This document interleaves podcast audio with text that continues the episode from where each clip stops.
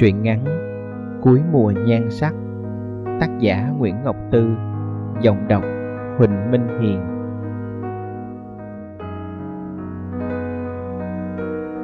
Ông già chính nói, Nghề bán vé số của ông thấy vậy mà có ý nghĩa ghê lắm, Vì đem lại hy vọng cho người ta, Vì đem lại sự giàu có cho người ta nếu trúng số.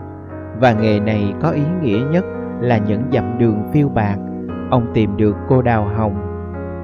Ông già chính đi theo gánh chè của Đào Hồng qua ba con đường. Già rồi, mắt mũi kèm nhèm, 38 năm, dễ giàu gì mà nhận ra. Lòng cứ nghĩ, hình như lâu lắm rất quen nhau, nhất là cái giọng rau chè như hát. Từ đôi môi đã héo queo cất lên, cong vút, ngọt ngào mà nghe mịn màng từng âm chữ. Ông chính bàng hoàng nhận ra Đào Hồng dù nhan sắc ngày xưa của bà không còn nữa, mặt nhăn nhúm, nám đen, cái cổ cao ngày trước bây giờ gần như đổ gục vì gánh cái tâm tư mà cuộc đời chồng chất. Ông kêu lên hai tiếng, cô hồng. Mà nước mắt rớt cái đợp, ông chính nắm tay bà, biểu đi với ông, hỏi đi đâu? Ông nói, về nhà buổi chiều. Bà nói để bà lấy chút đồ, ông bảo khỏi thì cuộc đời bà còn gia sản nào ngoài cái gánh chè, quằn nặng trên vai. Một cái chòi lá rách te tua cất trên ao bèo cuối hẻm. Nhà buổi chiều nằm ở tận cùng con hẻm cây còng, hẻm cục, nhà toàn người già là chỗ trú ngụ của những người nghệ sĩ cải lương, nghệ sĩ hát bội một thời gian bóng. Tính ra, chỉ có ông già chính vũ là vô danh tiểu tốt nhưng ông là một trong những người sáng lập ra nhà buổi chiều. Tự ông còn đặt tên cho nó. Hỏi sao không gọi là hoàng hôn hay chạng vạn thì đại loại vậy. Ông bảo, buổi chiều còn nắng, người nghệ sĩ còn có ý nghĩa sống trên đời. Nhà buổi chiều nghèo, chi phí dựa vào kinh phí từ trên quận. Từ lòng hảo tâm của bà con gần xa bữa cơm nhiều ơi là nhiều rau mà ít xịt thịt. Vậy mà ai cũng đều vui, bởi cuộc sống trước đây của họ còn nghèo hơn như vậy. Nghèo không thể tả, nghèo rớt mồng tơi. Người ở chùa, người bán vé số, người ngủ công viên, người hát rong, ít ai có nhà để về, sum họp ở buổi chiều. Có khổ một tí mà còn được hát, nghệ sĩ mà, miễn được hát miễn mà hát có người nghe là sướng lắm rồi. Để kiếm chút đỉnh tiền phụ thêm thịt cá cho bữa ăn, ông già chính đi bán vé số. Vừa có tiền, vừa tìm tung tích của anh chị em đang còn lưu lạc. Đào hồng lại gánh chè đi tận hang cùng ngõ ngách.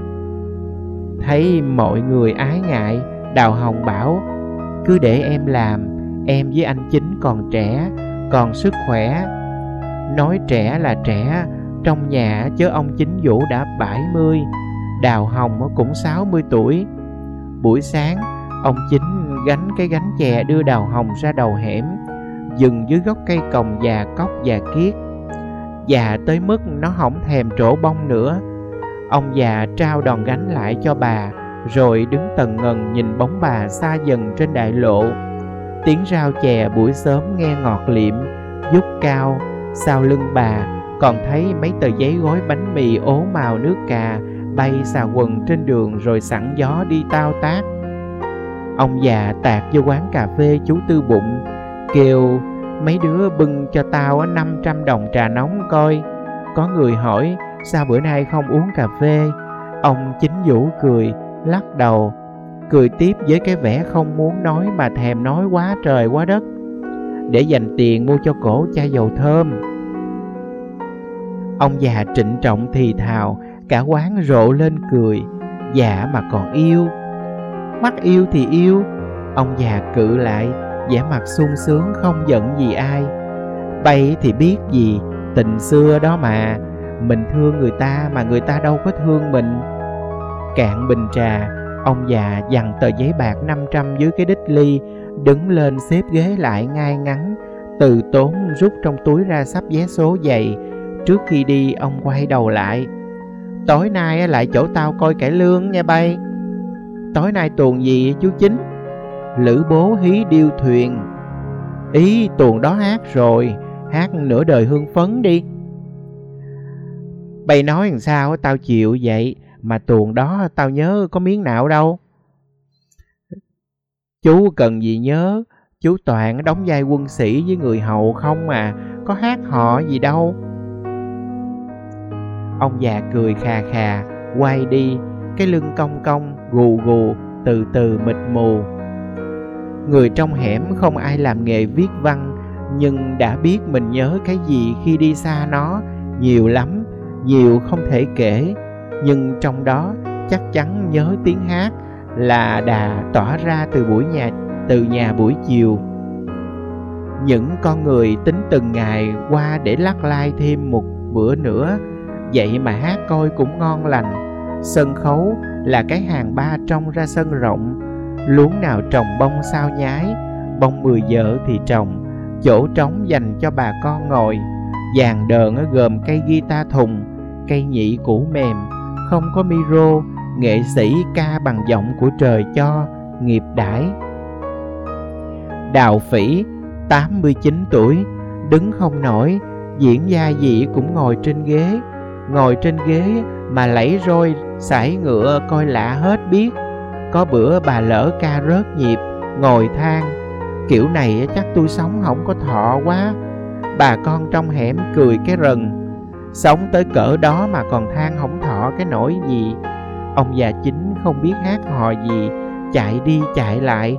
Lúc thì nhắc cái ghế cho đào phỉ lúc thì trèo lên thay đèn nứt bóng tối thui.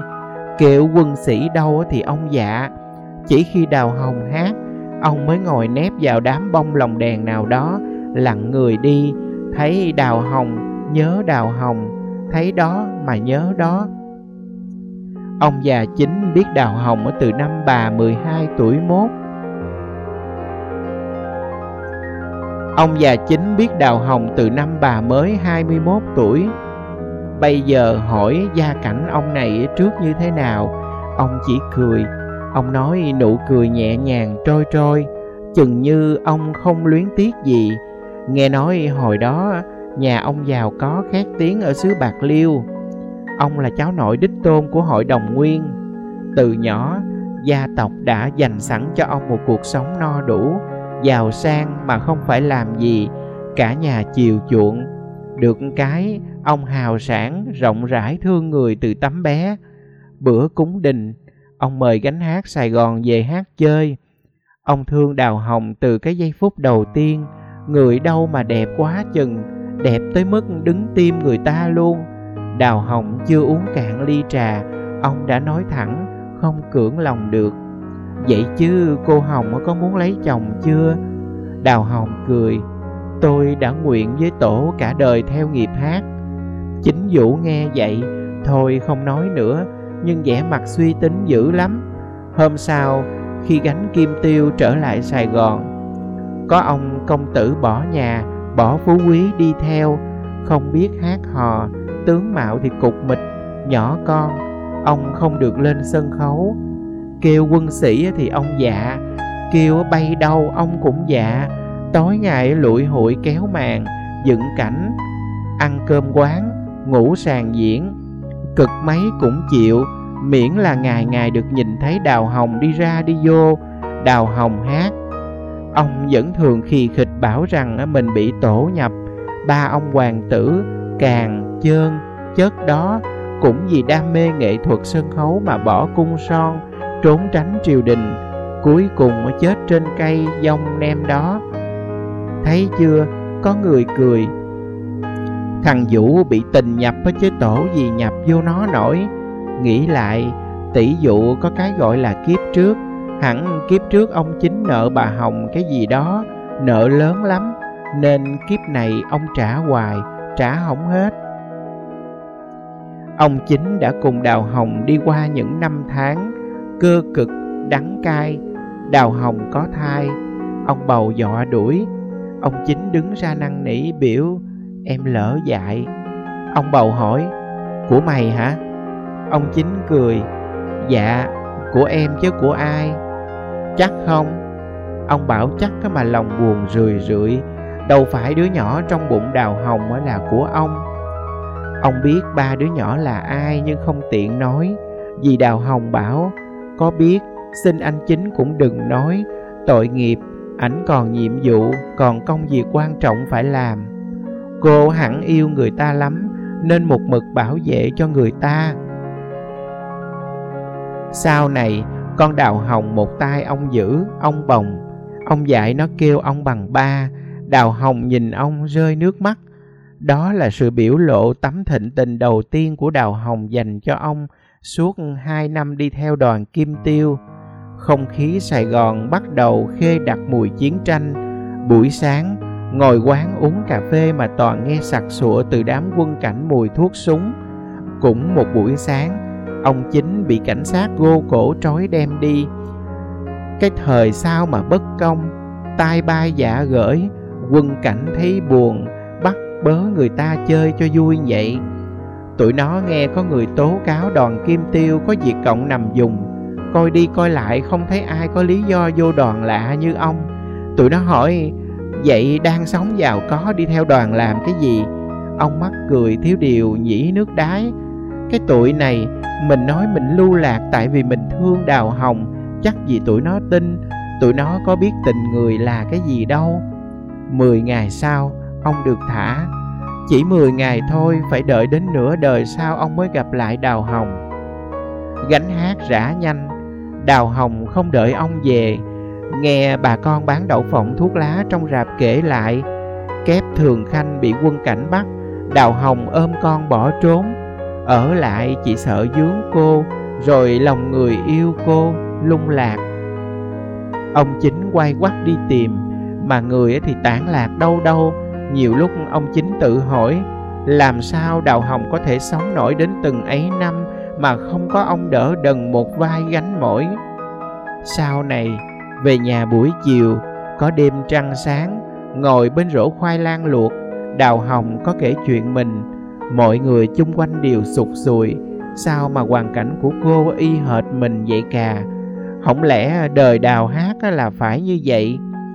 Có người không lấy chồng cho thỏa nghiệp, có người như Đào Hồng có con rồi Vì mê hát Vì chiến tranh mà gửi con cho người ta Đến nước đó không thèm nhìn nữa. Ông chính vũ ngồi rầu rầu hậm hực Biết vậy hồi đó tôi bóp mũi nó cho rồi. Đào Hồng bảo Anh chính đừng có nói vậy Em thương nó không hết chứ có trách nó bao giờ. Có lúc em nghĩ Con nó có nhìn em cũng không chịu mình nghèo quá làm gì cho nó nổi hả anh Bà không bao giờ nhắc tới Thường Khanh như chưa từng quen biết con người đó trong cuộc đời. Nhưng những nỗi nhớ niềm thương chắc còn dây dứt trong lòng làm cho bà quắt queo, tàn héo. Ông chính giật mình, cái nhan sắc ngày xưa đi đâu mất biệt rồi, rồi tự nhủ lòng, mình nhớ cổ đâu chỉ vì nhan sắc, vì thì thắc mắc đau lòng làm chi. Đào Hồng là người duy nhất trong mấy chị em ở nhà buổi chiều không bao giờ lên sân khấu mà chưa quá trang, chưa son phấn. Những ngày mới về đây, biểu bà hát, bà lắc đầu. Ai tra gạn, bà không nói. Bãi chị em ai cũng nghèo, có người có son phấn cũng không dám hỏi. Ông già chính đi theo hỏi hoài, bà nói thiệt. Ông đập con heo đất đi chợ mua cho bà thổi son với hộp phấn bông mai. Xong còn kêu cô bán hàng gói lại, chích bông cho cẩn thận. Bà cảm động, nhưng vẻ mặt buồn hiu. Anh tốt với tôi chi mà tốt hoài vậy? Làm cho ông chính cũng buồn.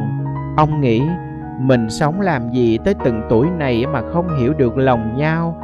Hồng ơi là hồng. Trách thì quan, lắm khi ông cũng đâu hiểu được bà. Hồng vẫn thường soi cái gương cũ diền đồng có cán để cầm. Mặt gương đã ố lắm tắm Ông chính thấy thương lắm. Ông lén mua về tráo gương mới để chỗ bể cửa sổ rồi lấy cái cũ cất đi. Bà biết ngay là ông, Bà giận lắm, Mặt lạnh tanh. Ông tài khôn làm gì, Tôi đâu có cần gương mới, Ông cố cãi. Nhưng cái cũ nó mờ lắm, Mờ mờ tôi mới thích bà nạt ngang. Không biết tại sao bà lại có cái ý thích kỳ cục như vậy. Lần đó, ông già chính buồn. Buổi chiều thôi, không còn đón bà ở đầu hẻm để gánh giúp gánh chè về nhà, Mà ông vẫn thường nói, dù ngắn, Ông cũng muốn đỡ đần cho bà một đoạn đời. Ông biết bà còn chờ một cái gì đó, Mơ hồ lắm. Tiếc là bà không tâm sự với ông, Nghĩ cho cạn. Bây giờ đào hồng cũng như ngày xưa thôi Người ta có khác gì đâu mà mình giận. Sống khép kín Ít nói, ít cười Ít biểu lộ nỗi lòng lên mặt. Chỉ trên sân khấu Đào hồng mới thỏa thê khóc Thỏa thê cười. Mà cười sang sảng như Thái hậu dương dân Nga vậy ngang Cái cười mở lòng mở dạ người ta ra cái bữa cả nhà buổi chiều được xe hơi đón đi dỗ tổ ở nhà hát thành phố. Ông chính giữ nhà. Hôm đó có ông già lại tìm đào hồng. Ông già tóc trắng như mây, dáng thông thả, chậm rãi, cốt cách sang trọng thấy mà ham. Ông chính hỏi ông già kia quen sao với đào hồng. Nghe trả lời cũng như không. Tôi với cổ là người quen cũ, không biết ngày xưa ông đã từng quen biết đào hồng.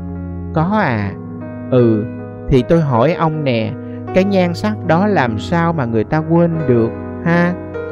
Vừa rồi tôi đọc báo, thấy người ta viết về nhà buổi chiều, tôi mừng như vừa sống dậy, thể nào cũng gặp được cố nhân. Ông chính ngồi tần ngần, dây dây cái chung trà trên tay, lòng bối rối nên nói chuyện trước, nên nói chuyện trớt he. Ừ, tụi tôi thấy vậy mà được lên báo hoài. Đến lúc khách từ giả về, ông chính cũng không có biểu hiện gì là mình nhận ra người quen cũ. Thường Khanh đã già đi, ai mà chẳng như vậy, nhưng cái phong thái tao nhã ung dung vẫn như ngày xưa. Sương gió cuộc đời làm gì được ông khi ông đã sống khác cuộc sống của những người nghệ sĩ ở đây. Một cuộc sống không chia ly, khổ đau, dằn vặt Ông chính chờ hoài, sao không nghe ông Khanh nhắc tới chuyện ngày xưa? Ông và Hồng từng có một đứa con, Người ta dễ quên như vậy sao? Khách chờ không được, từ giả về rồi. Ông chính ngồi chèm bẹp ngoài cửa rào, Nghĩ, rồi mình sẽ mất cô Hồng thêm một lần nữa. Từng tuổi này còn để mất nhau mà được sao? Ông tự nhủ lòng, Thôi bà Hồng về rồi ông không thèm nói lại đâu. Không nói, nhưng thèm nói, lương tâm biểu phải nói. Ông chính bảo không biết cô Hồng còn nhớ Thường Khanh, ảnh mới lại đây kiếm cô. Đào Hồng vừa sổ mái tóc cõi cằn sơ sát ra, lặng người, tay cầm rưng rưng cái đầu tóc mượn. Lâu lắm bà mới lơ ngơ ngó lên đôi mắt ráo khô. Tôi đi giặt bộ đồ, ra tới lu nước bà tựa người vào đó, mặt soi xuống nước bật khóc. Ước gì nước đừng trong như vậy để khỏi phải hiện lên một nhan sắc tàn phai. Không nhìn đằng sau mình nhưng bà biết ông chính đang chạy theo nhìn mình. Bà nói khẽ, mai người ta tới đừng nói tôi ở đây nghe. Tôi... tôi không muốn gặp. Ông chính đứng đó, trong lòng vừa mừng Tại cô Hồng không muốn gặp chứ không phải tại tôi ích kỷ à ngang Nhưng thắt thẻo thương bà. Ông bảo, không tránh được hoài đâu, Cô à có gì thì phải tránh né nhau. Người ta sống ở đời cốt là ở tấm lòng. Tránh làm sao được? Khi kịch bản cuộc đời đã bày ra một cảnh gặp nhau, Ông Khanh gặp bà Hồng ở đầu hẻm, lúc trời chạng dạng Khi bà quan gánh trở về. Nhìn thấy ông, bà mỉm cười, dở nón, bà hỏi, nghe nói ông tìm tôi? Ông khanh đứng chết lặng ngẩng người ra, lòng ông đau đớn. Đó không phải là cái nhan sắc mà ông nhớ thương và chờ đợi, không phải đào hồng. Dứt khoát không phải đào hồng mà ông đã từng ôm trong tay ấp trong lòng, đã từng che chở, bảo bọc cho ông những ngày xưa cũ có những vẻ đẹp không phải ai cũng nhìn thấy được. Ông chính nói với bà hồng như vậy. Ông biểu bà đừng buồn. Bà cười bảo, tôi có buồn gì đâu, nhưng nước mắt bà nhỏ xuống trong khe. Người ở hẻm cây cồng, thấy ông bà sang trọng đi xe hơi tìm vào nhà buổi chiều nữa.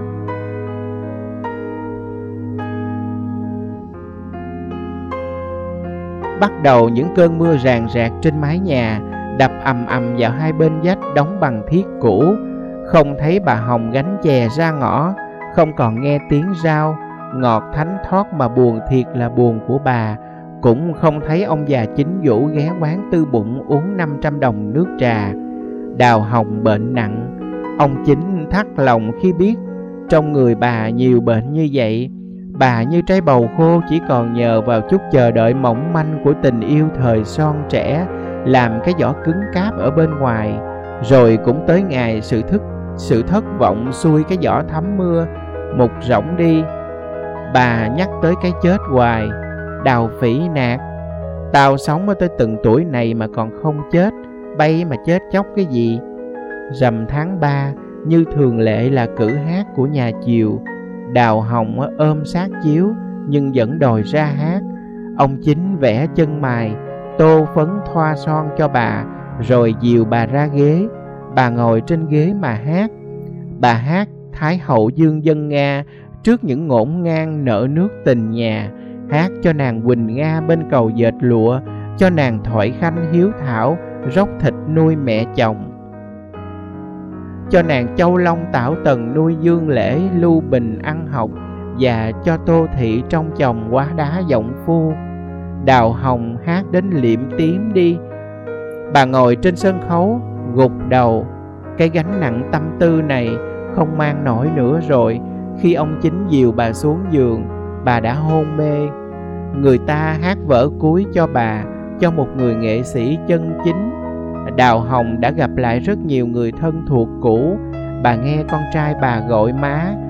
Nghe ba má bà nói lên những lời tha thứ vì đứa con gái đã bỏ nhà theo nghiệp sướng ca. Lời tha thứ bà chờ đợi ngót 50 năm ròng rã. Bà sung sướng trở về ngày thơ ấu, đi bắt chuồn chuồn đậu trên hàng bông bụp cạnh mé mương. Bông trang rụng ngoài sân.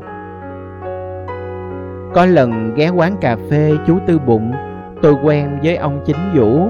Ông chính người gầy nhôm, tho thó nhưng tốt bụng, sởi lởi ông nói với tôi rằng bỏ cả đời đi theo đoàn hát cũng không uổng, bởi vì đời ông thật sự có ý nghĩa. Lần đầu tiên ông đóng được một vai chính, người ta hỏi vai gì? Ông bảo, vai con của đào hồng. Phúc lâm chung của người đàn bà suốt đời yêu thương. Ông gọi, má ơi! Và thấy bà mỉm cười, chỉ vậy thôi à. Ừ chỉ như vậy thôi, nhưng tuổi trẻ bay thì biết chuyện gì tình cảm của người lớn ở đâu?